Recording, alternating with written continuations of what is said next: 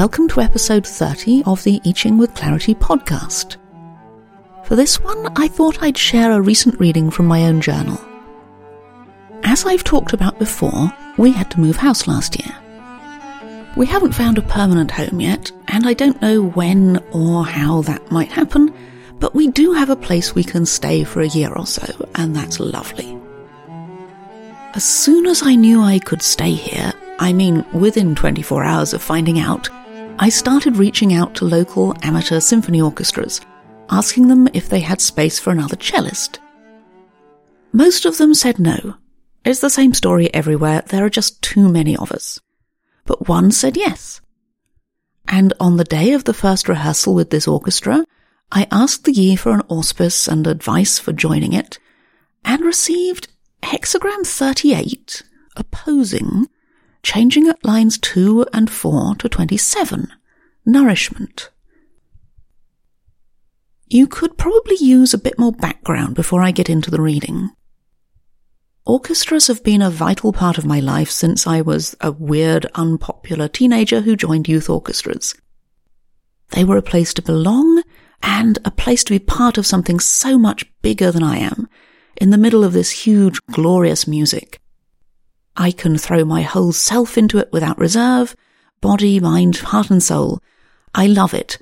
Possibly the hardest single thing about lockdown was not being able to make music with other people. Back at our former home, I'd played in the Oxford Symphony Orchestra for over 20 years. And for much of that time, I'd been leading the cellos, right at the heart of the orchestra, part of the furniture, surrounded by friends. So now I knew I was going to be in the same place for long enough to make a commitment to an orchestra again. This was absolutely the first thing I wanted to do. And now you can probably see what hexagram 27 is doing in the background to this reading. It's about every kind of nourishment emotional, social, intellectual, spiritual, as well as material. And I was hungry to be part of a full symphony orchestra again. I really feel half starved without one. Nourishment. Constancy brings good fortune. See the jaws and your own quest for something real to fill your mouth. This, a bit unusually for an oracle text, contains some direct advice. See the jaws.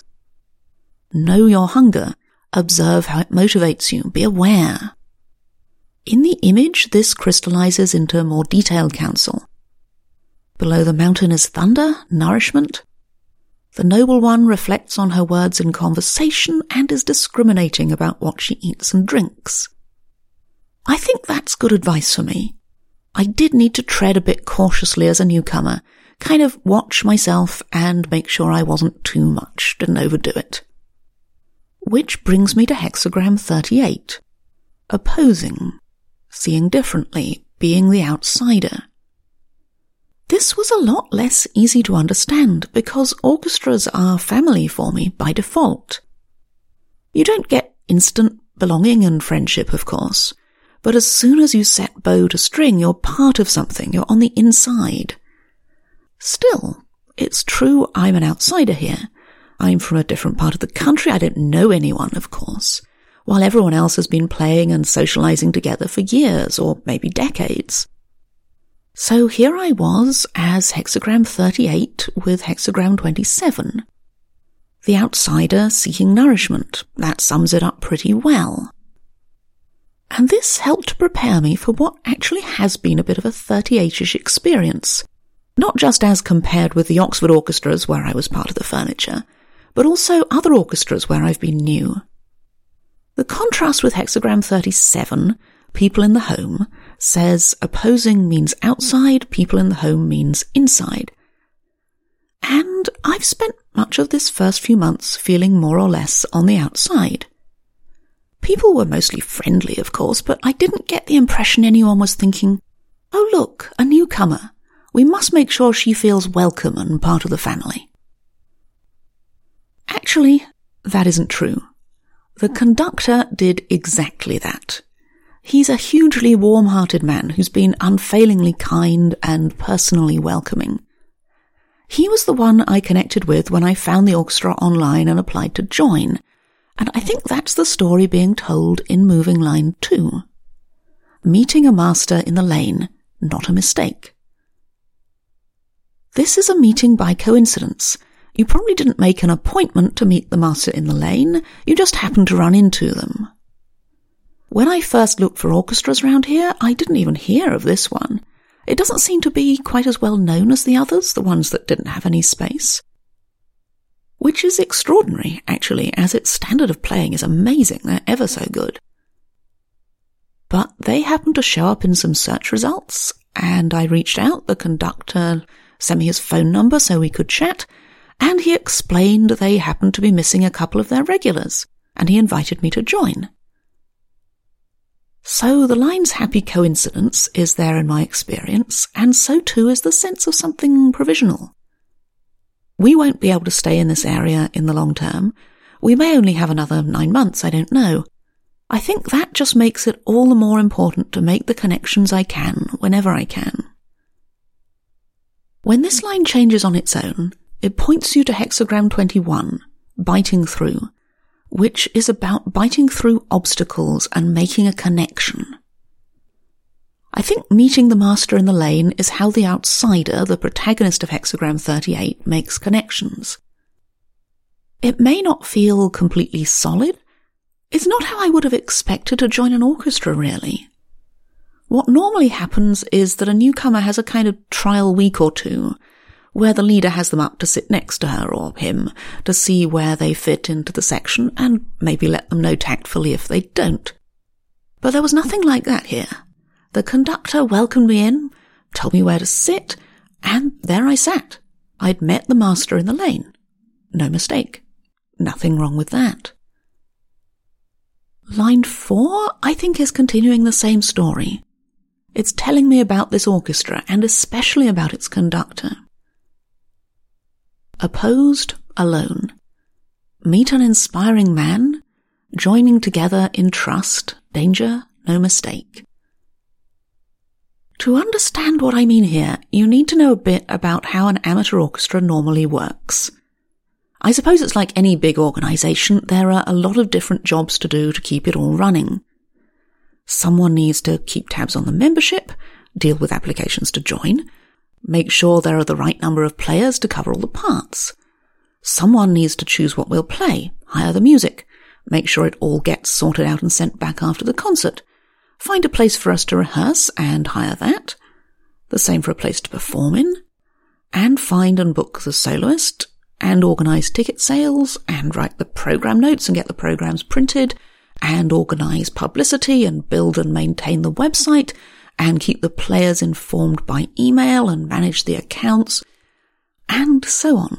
There is a lot. Orchestras, as far as I know, have committees of six or twelve people to cover it all, and they're always trying to get more players to help. Except, it turns out, not this orchestra.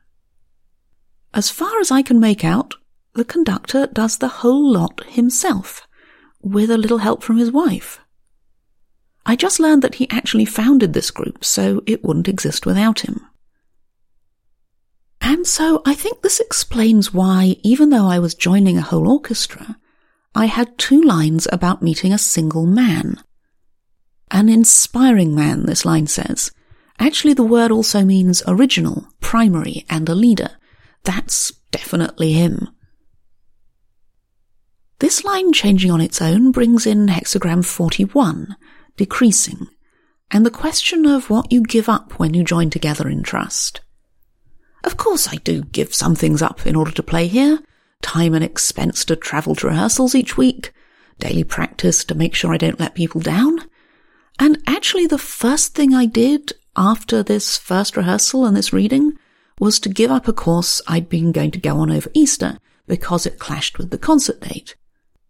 But really, none of this is a sacrifice. You remember hexagram 27. This is what I wanted more than anything. Outsider status and all, it really doesn't matter. There's not much I wouldn't do for this. So, I wonder about the danger, no mistake part of this line. I suppose for me there is a danger of taking on too much. I was asked if I'd be willing to fill in for someone in the Associated Chamber Orchestra too. Absolutely, I would. Do I mind that this means 90 minutes by train each way and getting home after 11? Not even a tiny bit. But of course, the real sacrifice is being made by the conductor, who does a monstrous amount of work for his orchestra. And I think, in a way, there's a danger for the orchestra in this setup. I've a feeling that when the conductor retires, it'll just vanish. Perhaps that's part of the difference between 37 and 38. The home has its agreed structure of relationships and shared assets. The Chinese word for home shows a pig under the roof. And this makes it robust and enduring. It's like your traditional British amateur orchestra that might have been going for a hundred years or more.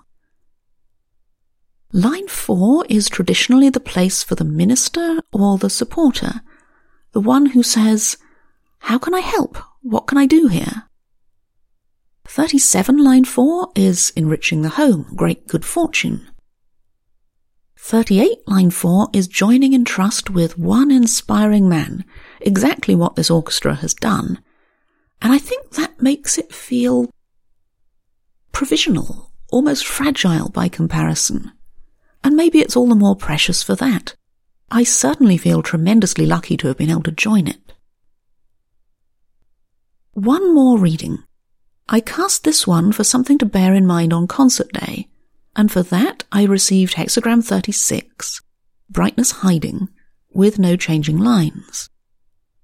Brightness hiding, constancy in hardship bears fruit. Of course, this is not what most people would think of as a quote unquote good reading. But actually for me, on the day, it was exactly what I needed. There was no injury involved. I really enjoyed myself. The thing is, did I mention that the standard of this orchestra is really high? Because the standard is really high. In my former orchestral life, I quite often found myself leading a cello section. That is not on the cards here. In this section, I'm surrounded by my equals and my betters. Now, the person leading a section, especially among amateurs, sometimes needs to be a kind of shining beacon of confidence. And of course, if there are any solos, she plays them. So some of the skill that I'd been using in orchestras for decades is about being visible and shining out. Hexagram 36 came as a reminder that this was not about shining anywhere. As a regular member in the middle of a string section, the whole point is to blend your sound into the whole. If anyone can hear you playing individually, you're probably doing it wrong. I needed to hide my light. And if you're reading between the lines here and thinking I needed to discover a little humility, you could be right. This actually takes me right back to being that weird unpopular teenager who found her joy in orchestras. Oh lord, 35 or 40 years ago. Long before I learned to lead a section, I learned to play as part of the whole, and I found I loved it.